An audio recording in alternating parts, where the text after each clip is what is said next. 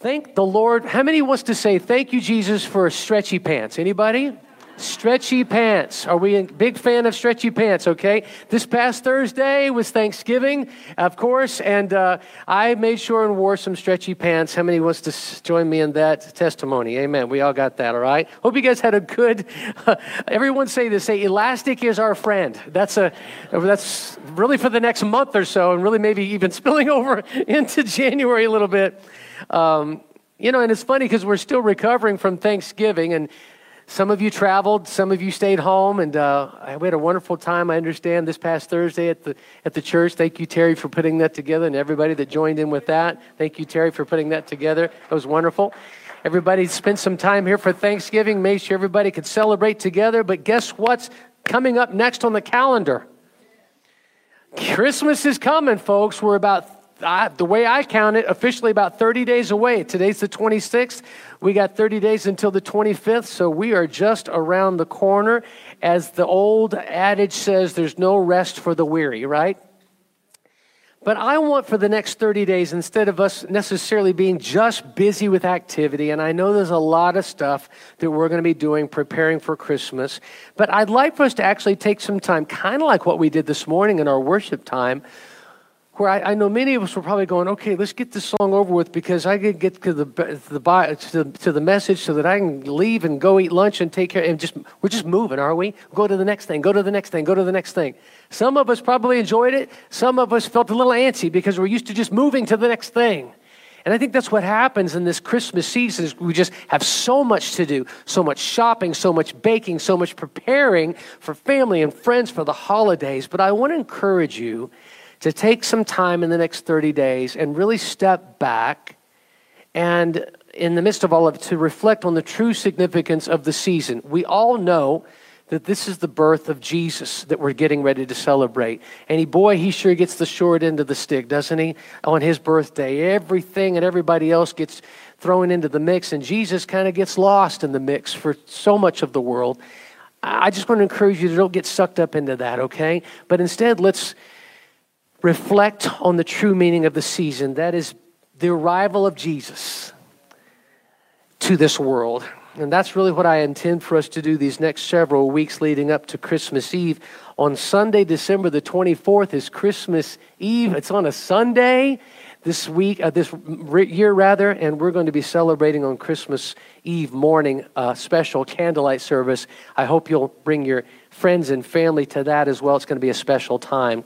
But over the last several hundred years, uh, there's been a, a time of reflection that's been observed, and a lot of mainstream Christian denominations uh, leading up to Christmas, it's called Advent. Uh, we don't necessarily have not necessarily uh, celebrated that, although we kind of have, but we haven't really made it official. But this year, I want to uh, instill that and insert that into our culture here for these next 30 days. Uh, and what Advent is, is simply this it's a pur- purposeful and intentional time that's been set aside to reflect on there's four main themes of the Advent uh, season. And really, that's at the core of Christianity and it's at the core of our relationship with Jesus. It's these four things of hope and peace and joy and love. And so we're going to hit on each one of those every week. Uh, in Advent, we discover and we're reminded of the God we serve who keeps his promises. We just saw that on the screen. Aren't you thankful that we serve a God who does not renege on his promises? Can I get an amen? All of his promises, the Bible says, are yes and amen. We read in Second Corinthians this declaration in first uh, 2 Corinthians chapter 1 verse 20 it says, "For no matter how many promises that God has made, they are yes, and in Christ they are amen. And so through him the amen is spoken by us to the glory of God. So God doesn't lie. God is not a man that he would lie, correct? It says in Numbers 23:19 that very thing. It says, God is not human that he should lie. He's not a human being that he should change his mind. Does he speak and then not act? Does he promise and then not fulfill? You see, God's, God's sure and unchanging promises in Christ are yes. I'll say that again.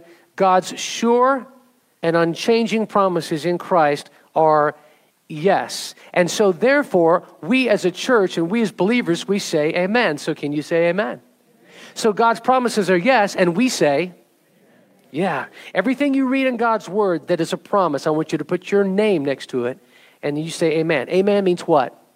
So be it. That means so be it. That means it's going to happen. That means it's done. It's sure because God is not a man that he would lie. His unchanging promises give us hope. Now, we need hope in the midst of despair. And right now, we're in a world that's filled with a lot of despair. And then next week, we'll talk about peace. And we need peace in the midst of, of the turmoil. The next week after that, we're going to talk about joy. And, and we need joy in the midst of our sorrow. The next week after that, we're going to talk about love. And we need love in the midst of, of hatred and all the hatred that's going on in the world today.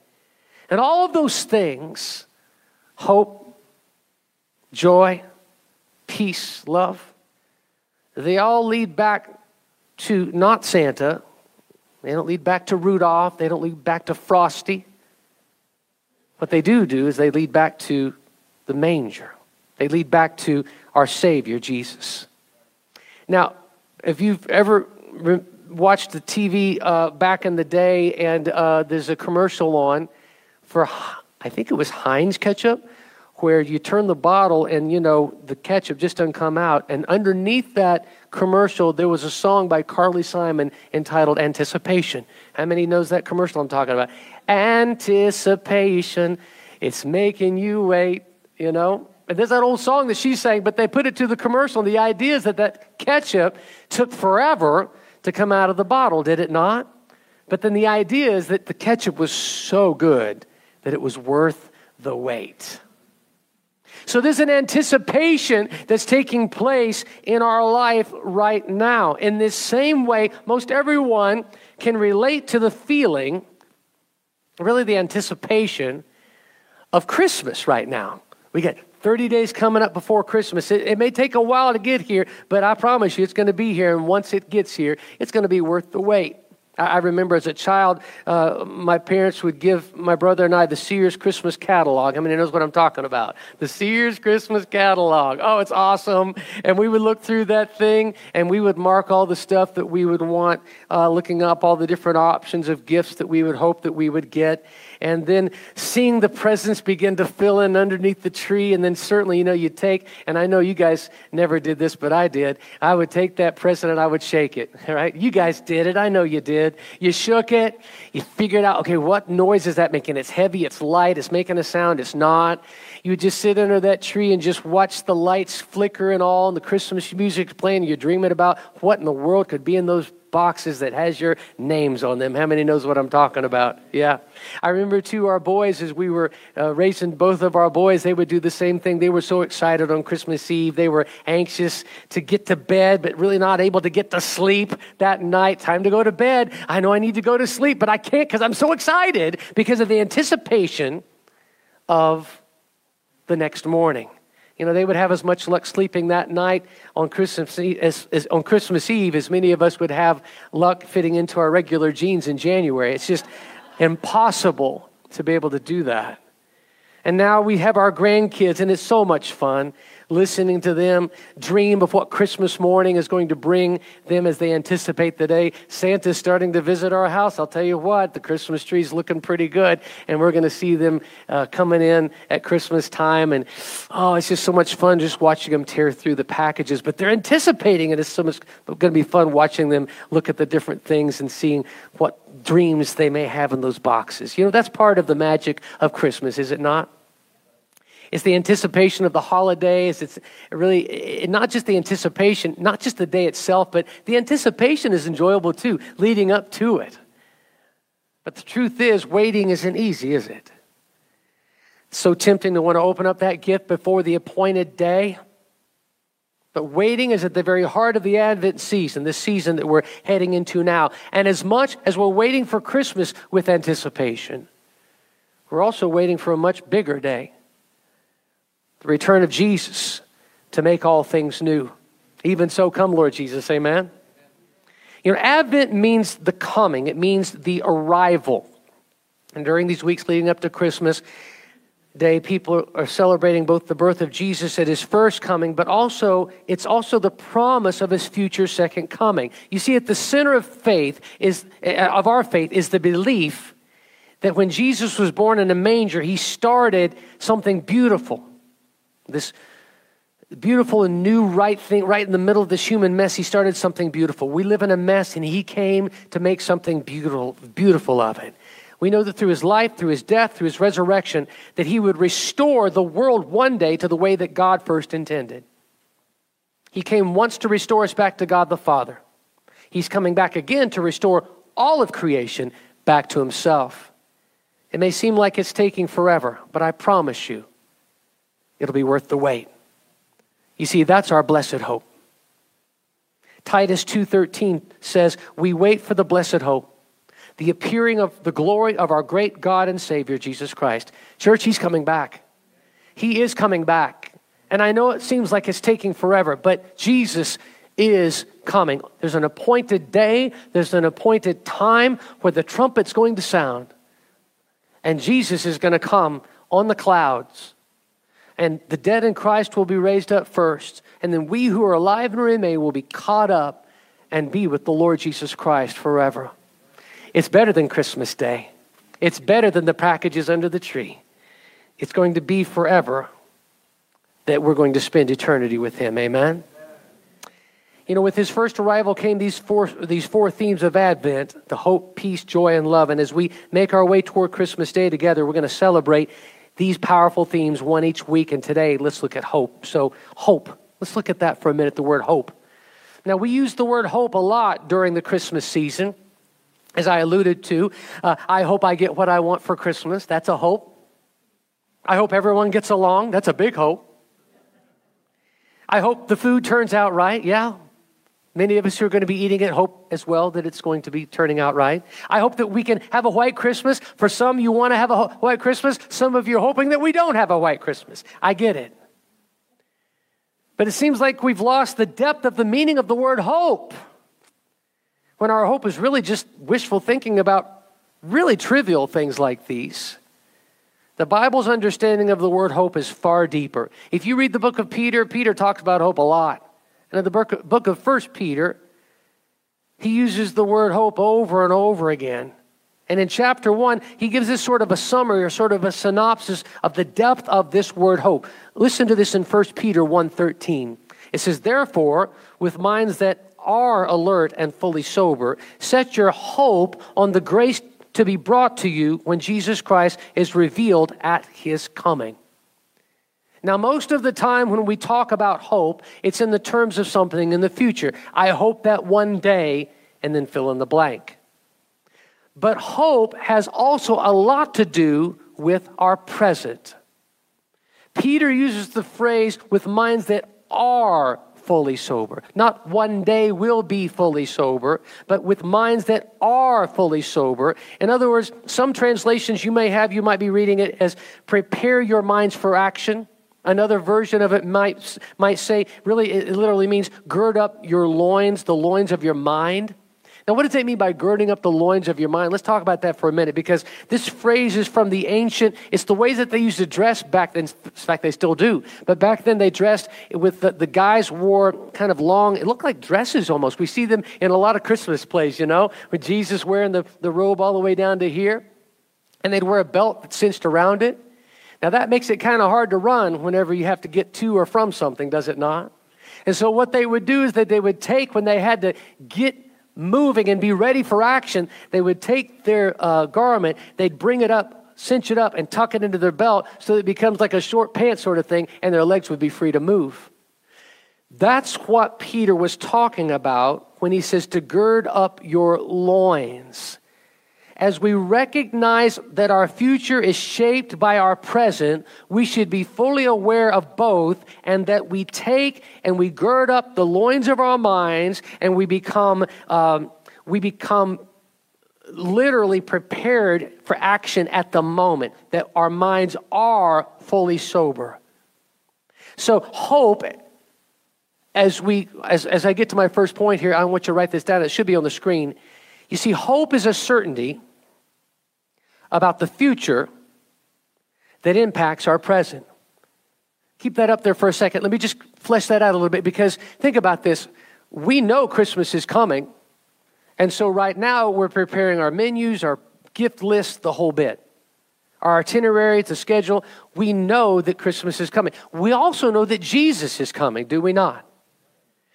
And so, what do we do with the fact that Jesus is on the way? Do we just live our lives willy nilly and just act like it's never going to happen? Or do we prepare today and live our lives today in such a way that we know that this certainty that Jesus is coming is on the way? That is a hope.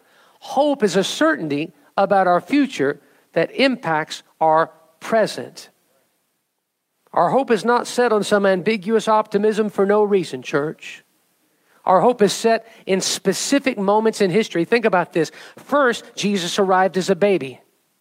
That's what we celebrate in the next few weeks. And then we celebrate his life, death, and resurrection as he lived for 33 years and then he died on Easter as we celebrate that. But then he didn't stay in the tomb. He was crucified, he was put in the tomb, but then he rose again. So we celebrate his life, his death, and his resurrection. Those were fixed and documented moments in history. We know for a fact that these happened. We also know, based on that, that our hope about living right now in the light of the future promise, because you see, Jesus is coming. And so now that we know that he was born, that he died, that he rose again, we also need to live with the fact that because those things did happen, that Jesus is returning soon.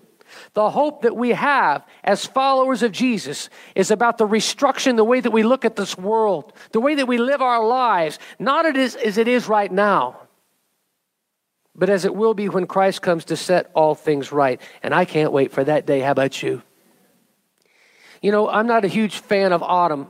I don't like the shorter days. I don't like the colder weather. I just don't like it. But one of the things that I do like is the beautiful leaves that it brings beautiful colors that are out there. And I know many of you travel up to the mountains and you enjoy those beautiful fall colors.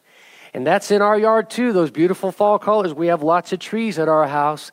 And as much as I enjoy those leaves turning yellow and red and gold and all those wonderful colors, I also know what's getting ready to happen because they not only turn colors, they turn loose, just like our hair, amen? I mean, you know, it's going to turn colors. It's going to turn loose. And what's going to happen? You got a bolt. I mean, messy. You got a messy yard.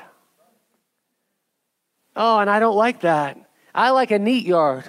I like things looking good outside. You know, man, I want to make sure that yard's in good shape. And so I look out my windows and I see the breeze blowing. And here comes the leaves again. And I go out there and I get them cleaned up. And two days later, it looks like I hadn't done a thing. But there's a point, especially in the last few weeks, it seems like, where it's like reached a critical mass. It's like the trees have finally said, okay, we're done, and they just drop them all at once. I mean, I looked at one of our trees the other day. Kelly and I were looking out, and there were leaves all over one day, and two days later, it was just as bald as can be. It was just bare. And I thought, wow, that tree just decided it was done. And so, and, and so our front yard's one way and our backyard's another, two different kinds of, um, you know, versions of trees. So the backyard now is the one that was a mess. I looked at it at the beginning of this week and I thought, man, there's leaves everywhere. And I know there's going to be more coming because it's going to rain on Tuesday. The wind's going to whip up. It's going to be even more. I'm just going to leave it alone.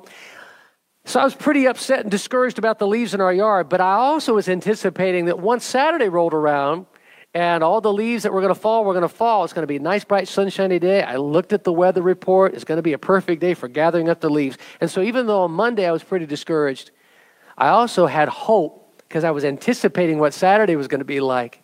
And I was, and I was able to kind of look past all the mess of the yard, knowing that not long not just not but just a few days later i was going to get that yard cleaned up and i just want to give a testimony this morning that my yard is clean. I cleaned it up yesterday. Them leaves are gone for, for the most part. So praise the Lord for that. But as much as that is the case with things like that and our kind of silly, that's kind of a silly little example, but I think you get the idea. That we live in a world that's a mess right now. I mean, there's just leaves everywhere, so to speak, right? It's just a mess. Will it ever get cleaned up? I'm here to, to declare to you this morning that Jesus is coming back to get the leaves cleaned up. he is coming back to make all things new. Jesus is coming back. He's getting ready to clean this thing up. So you may look at it right now and say it's a mess, but I want you to look at the future with the hope in your heart to say, but wait a minute. One day Jesus is coming back and he's going to make all things new. That's what hope does. You see, hope helps us deal well with the present, knowing the certainty of our future that we have in Jesus Christ. And whether it's the world at large or your individual difficult situation, it may be a mess right now. But I promise you that Jesus is going to show up and get it all cleaned up for you. That's what was going on when Jesus arrived in the manger. The world was a mess.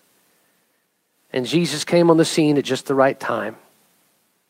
You know, as you read the story of Christmas and you different characters that were part of the story of Christmas, almost every person within the Christmas story a mark of them is that they were all full of hope about the fulfillment of the historic promise of the Messiah coming to make things right. Isaiah 9 2, if you go back to that, Isaiah prophesied an awful lot about the coming Messiah. And here's one of the things that he said The people walking in darkness have seen a great light. On those living in the land of deep darkness, a light has dawned. That's a prophetic word speaking about Jesus Christ back in the book of Isaiah. You know, the Old Testament holds a lot of promises about the coming of Jesus. And I'm sure that each one helped sustain the Jewish people as they were looking for this promised Messiah. When is he coming? This world is a mess. We're in deep darkness here. You know, they believed the rescue was coming. They lived in hope, and it helped them live in their current day to day mess and struggle. In a world that was full of deep darkness, there was a light coming. That was true then. And, church, that is also true today. I want us to look at the story of this older gentleman named Simeon.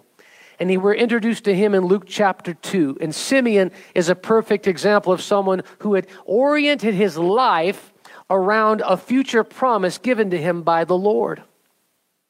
Isaiah 9 2, I guess, would have been a hopeful verse for Simeon that I'm sure he rehearsed often in his heart a promise he could hold on to as he anticipated the promise of the Messiah. You see, after Jesus' birth, and this is leading up to the story here where Simeon meets Mary and Joseph and baby Jesus. After Jesus' birth, about a month later, Mary and Joseph took their newborn son to the temple to participate in some of the traditional Jewish customs of the day. And one of the main reasons to travel to the temple was to dedicate and consecrate your baby. In this way, baby Jesus, they consecrated him to God. So when they arrived at the temple, Simeon was there as well, and we pick up on the story starting in verse 25 of Luke chapter 2. It says, Now there was a man in Jerusalem called Simeon who was righteous and devout. He was waiting for the consolation of Israel, and the Holy Spirit was on him. And it had been revealed to him by the Holy Spirit that he wouldn't die before he had seen the Lord's Messiah. Moved by the Spirit, he went into the temple courts.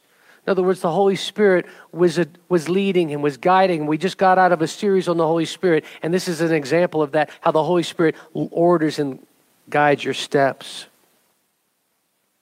When the parents brought in the child Jesus to do for him what was the custom of the law required, Simeon took him in his arms and praised God, saying, Sovereign Lord, as you've promised, you may now dismiss your servants in peace. For my eyes have seen your salvation which you've prepared in the sight of all nations, a light for revelation to the Gentiles and the glory of your people Israel. Now the child's father and mother marveled at what was said about him, and then Simeon blessed them and said to Mary, his mother, This child is destined to cause the falling and rising of many in Israel, and to be a sign that will be spoken against, so that the thoughts of many hearts will be revealed, and a sword will pierce your own soul too. Boy, that was a powerful prophetic word that is proven to be true in so many ways. You know, there's no way to know exactly how old Simeon was. We read this story and we probably heard different versions of it. He was a really old man, and he was. He was up in age. But the point is not his age, but it, the point is that the promise that God made to him when he was younger in his life. And that promise that he made that, that Simeon, you will not die before you see the Messiah, before you see Jesus. Now, apparently, this man, Simeon, had been patiently and hopefully waiting for a long, long time. And now, in his advanced age, God's promise was being fulfilled at that moment, as we just read. So, by the prompting of the Spirit on that appointed day, Simeon is at the temple at the time that Jesus and his family arrived. Folks, there's no coincidences in God's kingdom. I might just add that. There's no coincidence. The Lord orders your steps. He's going to make sure that you're going to meet people and intersect with people and situations according to his plan for your life. So when Simeon sees Jesus, he knows immediately who the baby Messiah Jesus is.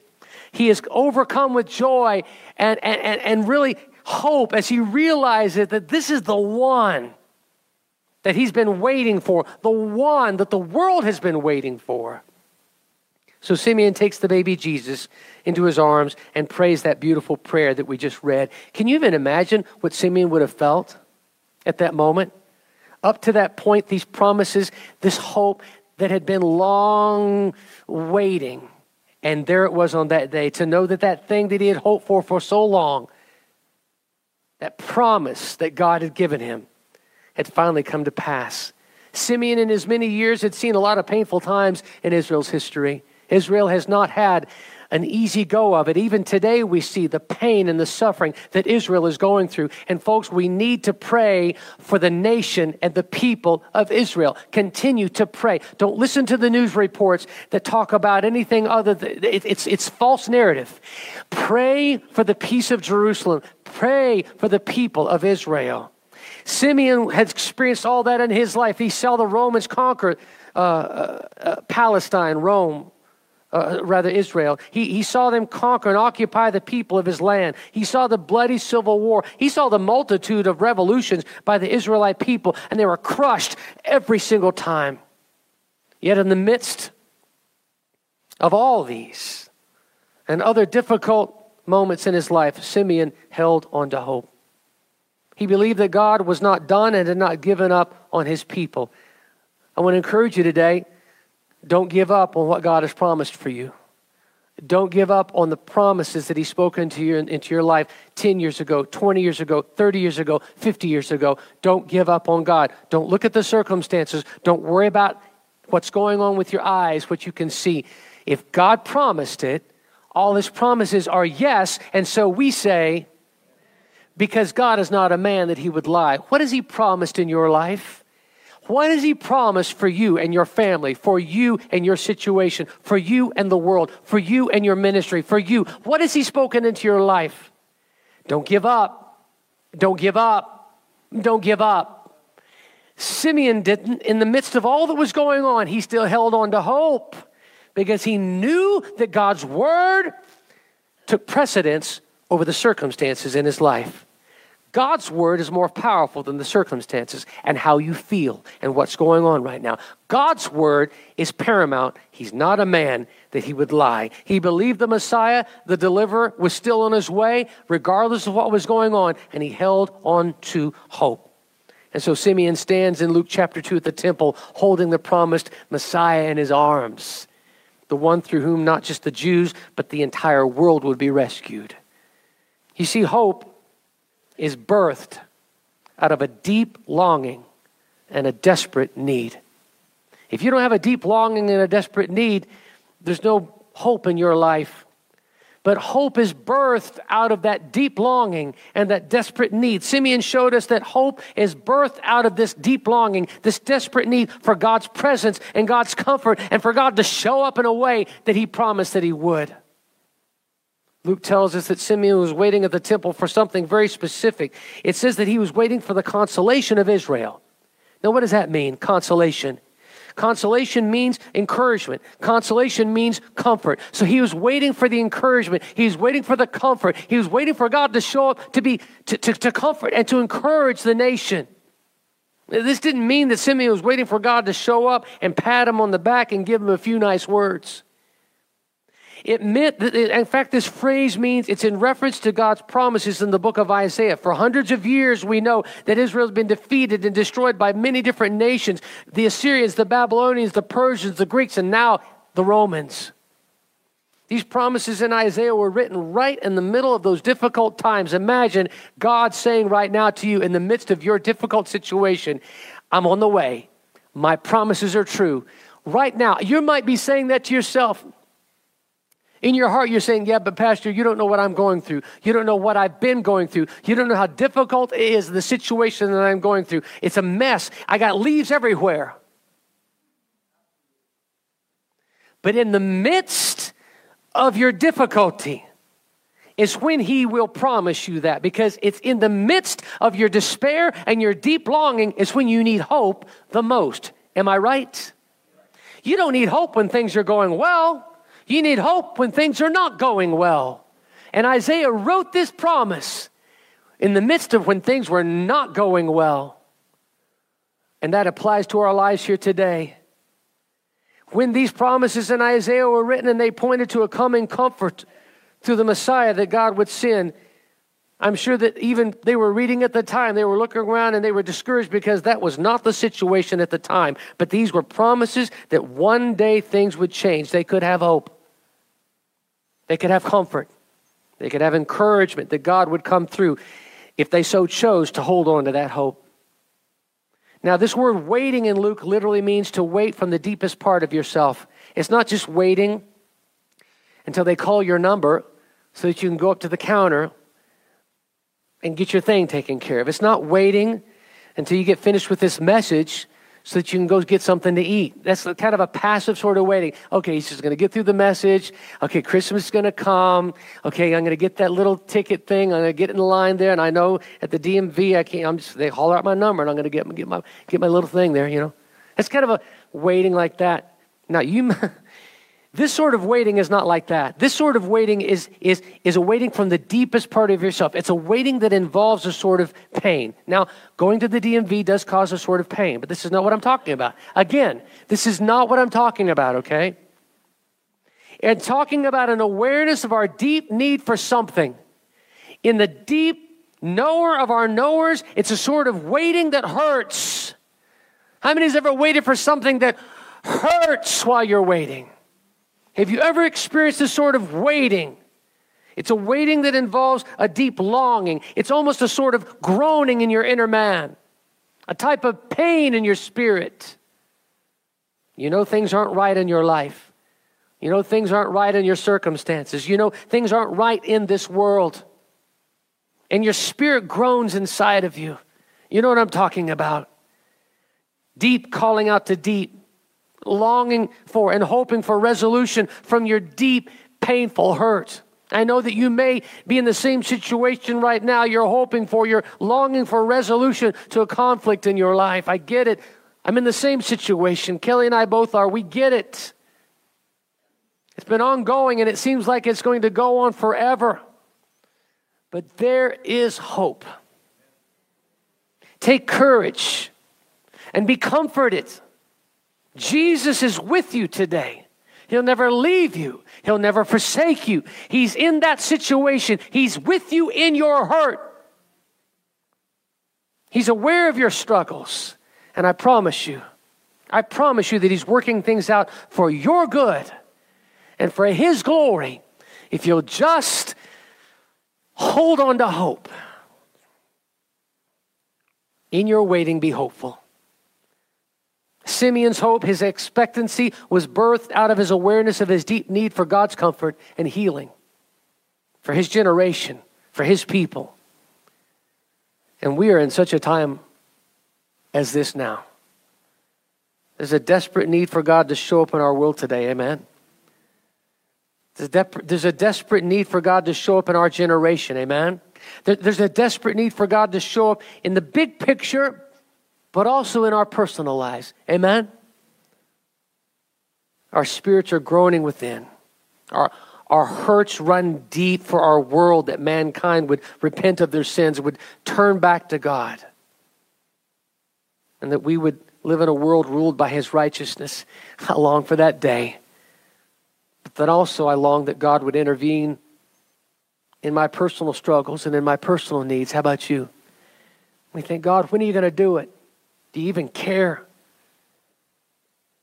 He does care, and He's aware, And in His time, He'll make all things right. But in the meantime, we hold on to hope.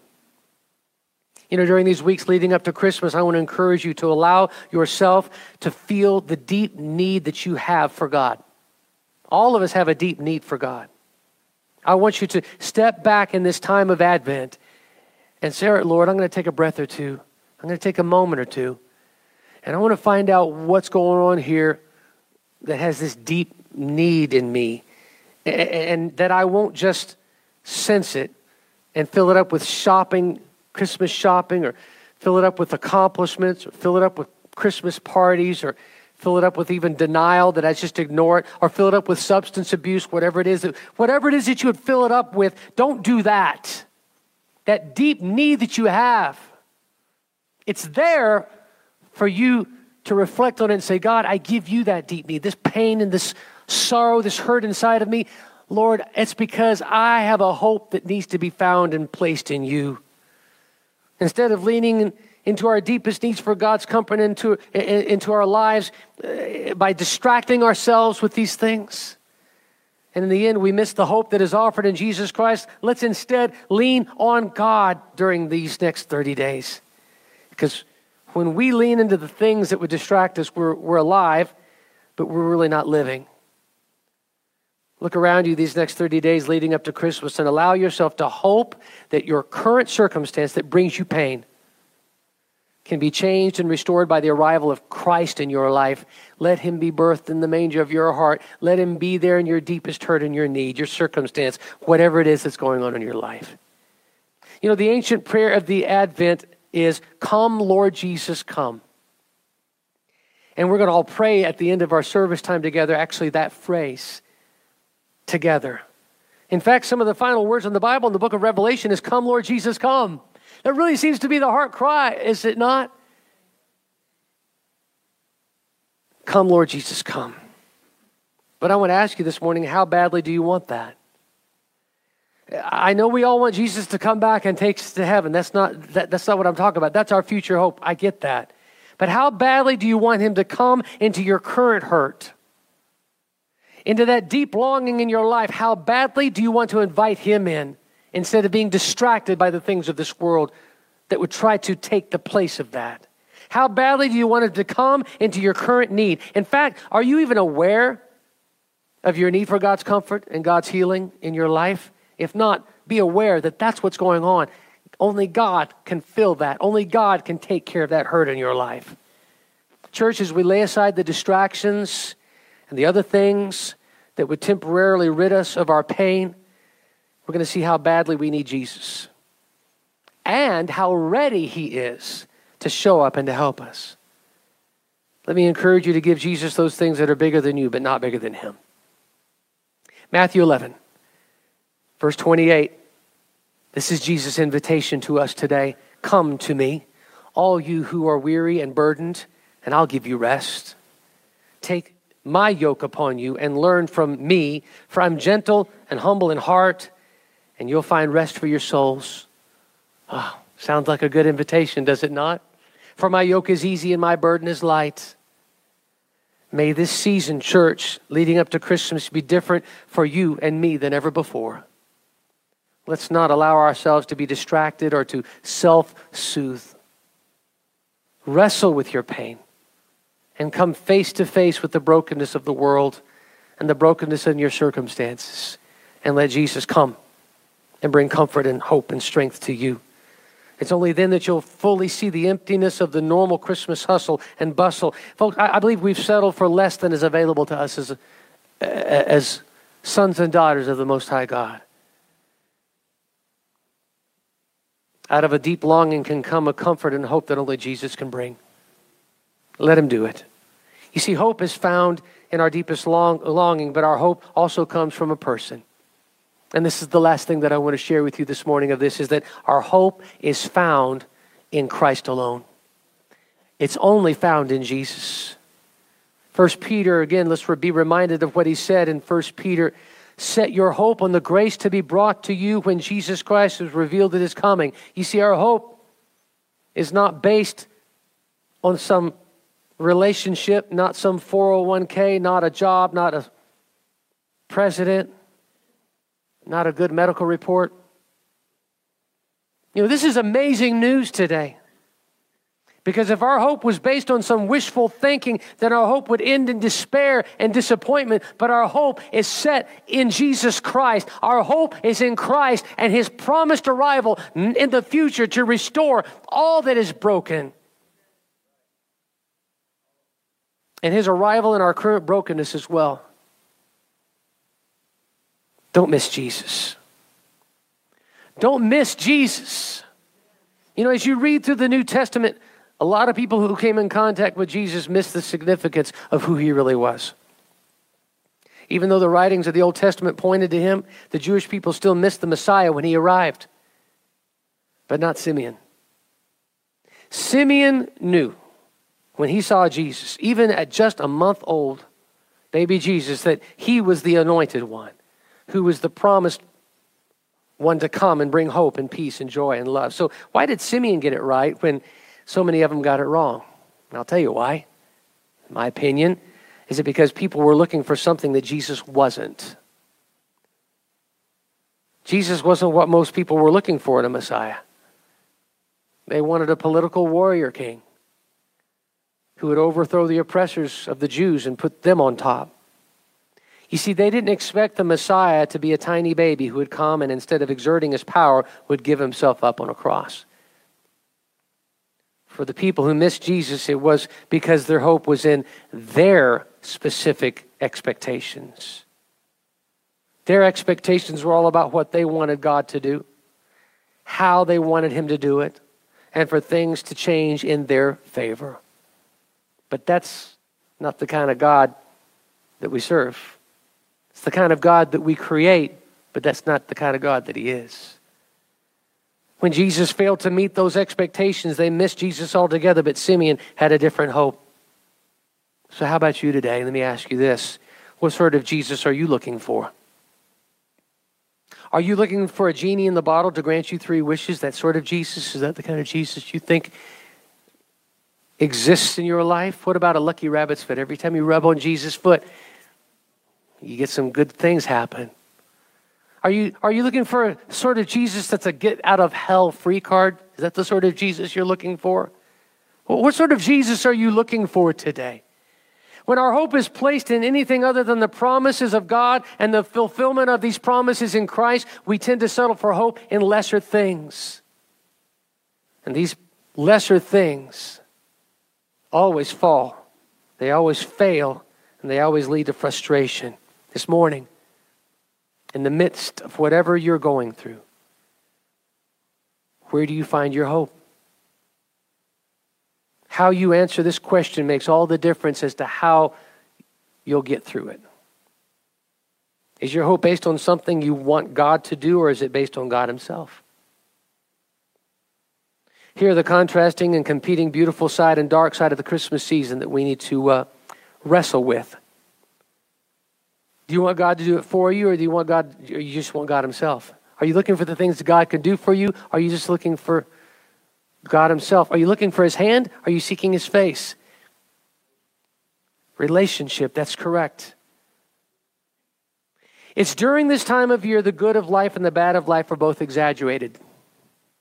At no other time of the year are we more aware of the problems that we can't solve, the people we can't control, and the expectations that we can't meet.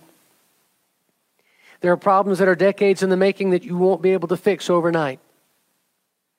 There are people in your life whom you won't be able to save during the holidays, and there are expectations that you'll try so hard to meet for someone else in your family that you will never be able to fulfill.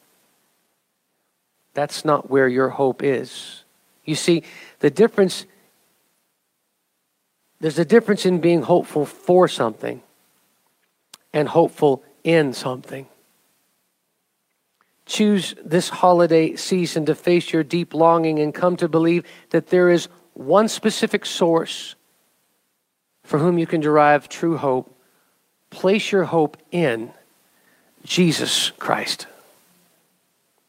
So during this Advent season, we don't just idly wait and hope. In fact, we, when we sense our deep longing and know our source of hope, then really what that does is it kind of energizes us, does it not? It, it, really helps us to stay focused, does it not? That we can live every moment believing the best is before us. Good things do come to those who wait. When we begin to embrace the anticipation and the expectation, we free ourselves from the urgency of having to fix things now and know that God is at work in our now and in our future. The question is, how do we join Him in that work? It's this it's an, it's an active anticipation.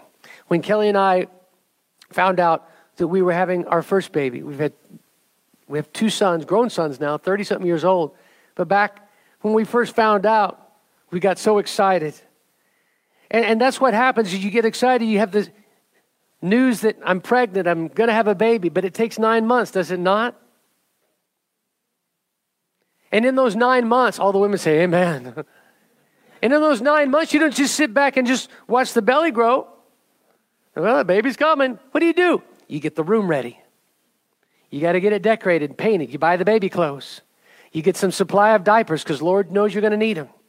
You know, you get all the stuff ready. You just make sure you baby proof the house a little bit, you know? I mean, you get it all ready, do you not? Knowing that the arrival of that child is imminent, it's coming. That birthday is getting ready to happen. In the same way, when we have hope that Jesus is going to show up in our lives, whether the trumpet sounds and we get caught up, or whether it's in the moment that we're struggling right now with a situation, he, when we have that anticipation, that hope that He's going to show up in our lives, we find that we have plenty to do to join Him in His work. Church, we can make a difference right now, in the here and now, today. As we wait, we also actively wait. Today, what we have and who God has placed in front of us to love, to give, to encourage, and to help, we can do that today we can more readily and regularly give Him our hurts, our fears, our worries, our burdens.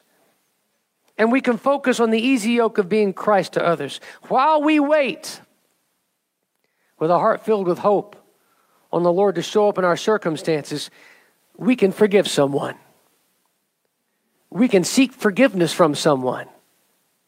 We can press into God. We can repent of our sin. We can serve others. We can love others while we wait. It's an active anticipation. We wait, but we wait actively. Romans 5 chapter 2 uh, chapter Romans 5 verse 2 says, "We boast in the hope of the glory of God." Not only so, but we also glory in our sufferings because we know that suffering produces perseverance, perseverance character, and character hope. And hope doesn't disappoint because God's love has been poured into our hearts through the Holy Spirit who has been given to us. You see, those things that you're going through are to develop perseverance, and ultimately, perseverance develops in us a hope. That character gives hope. Perseverance to character, character to hope. In those sufferings, we ultimately live in that hope, that anticipation that Jesus is going to show up eventually. And oh, taste and see that the Lord is good. You will never be disappointed when you place your hope in Jesus Christ. So I want us to stand this morning, and if you will, Tim, come to uh, just the guitar there if you don't mind. Everyone, if you will stand with me. I want to close today by inviting all of you to join with me in engaging in these next 30 days in this season of Advent. Let's let, let hope fill your heart today. Out of your desperate need and deep longing, let's cry out to the Lord, our only hope. Jesus is our only hope. I'd like us to do something different today. Again, we've never done this. It's a typical, it's a, it's a, it's a, it's a response sort of prayer. I'll say a phrase, and then I want you to say the phrase that's going to be on the screen. It's simply, Come, Lord Jesus, come.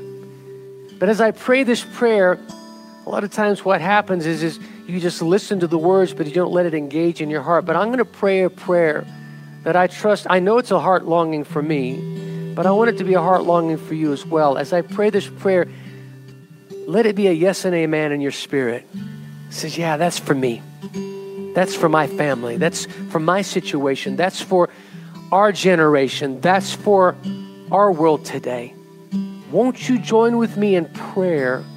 And when you're saying, Come, Lord Jesus, come, you're really saying amen. You're really saying yes and amen to his promises. So, in the midst of your circumstances, in the midst of your hurt, in the midst of your deep longings, I want you to pray out loud the words that you see on the screen. As I pray over you, I want you to agree with me. I want you to listen to my words and let them connect with your heart. You know the words. If you need to look at the screen, do so, but otherwise, you can bow your heads, close your eyes, and let this be truly a prayer between you and the Lord, corporately, but also individually. Let's pray. Dear Lord Jesus, Son of God, our Prince of Peace, our Emmanuel, as you were born in the manger in Bethlehem some 2,000 years ago, won't you be born again into our world today that desperately needs you? Wherever there is war in this world, wherever there is pain in this world, wherever there is loneliness in this world, wherever there is no hope, come. Come, O long expected one, with healing in your wings, and bring the world your hope. Say with me, Come, Lord Jesus, come. O precious Lord, you whom the shepherds in the manger at the manger worshipped, would you be placed in the manger of our hearts today? wherever there's distractions in our life, wherever there's busyness in our life, wherever there's deceit in our life, wherever there's fear of failure in our life, wherever there's a temptation too strong to resist in our life, wherever there is bitterness of heart, come, Lord Jesus, with your strength to overcome and come with healing in your wings. Say with me, Come, Lord Jesus, come. Our Lord and Savior Jesus Christ be born again, and each of us, your children, here today, who acknowledges you as our Savior, trusting you to guide us, strengthen us, help us, and fill us with your hope, knowing that no one else has the power to make us whole other than you, Lord Jesus. Come, Lord Jesus, to each of us who long for you. And even so, come quickly, Lord Jesus. Say it with me. Come, Lord Jesus, come.